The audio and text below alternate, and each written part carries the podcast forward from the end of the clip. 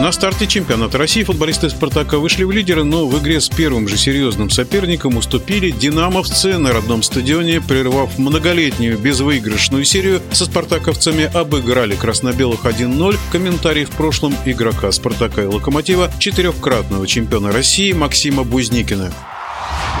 Замечательный матч. Игра держала в напряжении буквально до последних секунд. Э, было все, и борьба, и желание обеих команд, одних отыграться, других удержать этот счет. У «Динамо» я выделил Фернандеса, Гагнидзе э, и Скопинцева. Скопинцева, который был активен слева и создавал моменты, ходил в атаку. У «Спартака» наверное, можно выделить в первом тайме Зобнина, Литвинова, Хлусевича, то есть левый фланг был очень активный у Спартака, и они создавали моменты. Создавали проходы, создавали, ну и Соболев, наверное, создавал напряжение.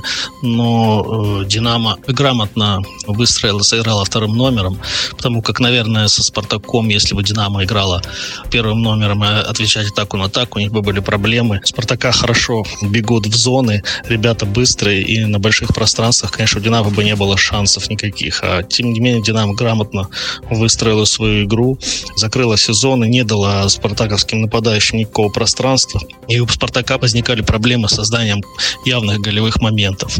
Сейчас Динамо — это молодая команда, выстраивает свою новую игру. Это немного другое Динамо, которое мы видели в прошлом э, сезоне. Другой тренер, другие задачи. Они очень хорошо готовятся к каждому матчу и хорошо готовятся к Спартаку.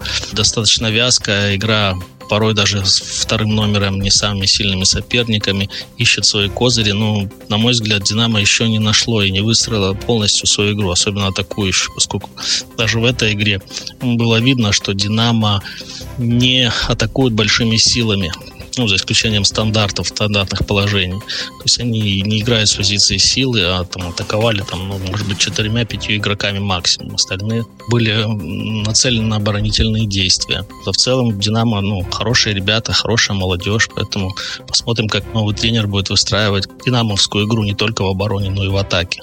Спартак сейчас выглядит достаточно неплохо и хорошо контролирует мяч, и двигает, и атакует, и, в принципе, сбалансированная игра. Поэтому Спартак, наверное, будет бороться за лидирующие позиции в нашем чемпионате.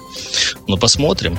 Все, конечно, интересно. Спартак, наверное, сейчас не тот, который был э, в прошлом году. Я так думаю. Пока, во всяком случае, стартовые матчи это показывают. В нашем эфире был четырехкратный чемпион России по футболу Максим Бузникин. Решающий.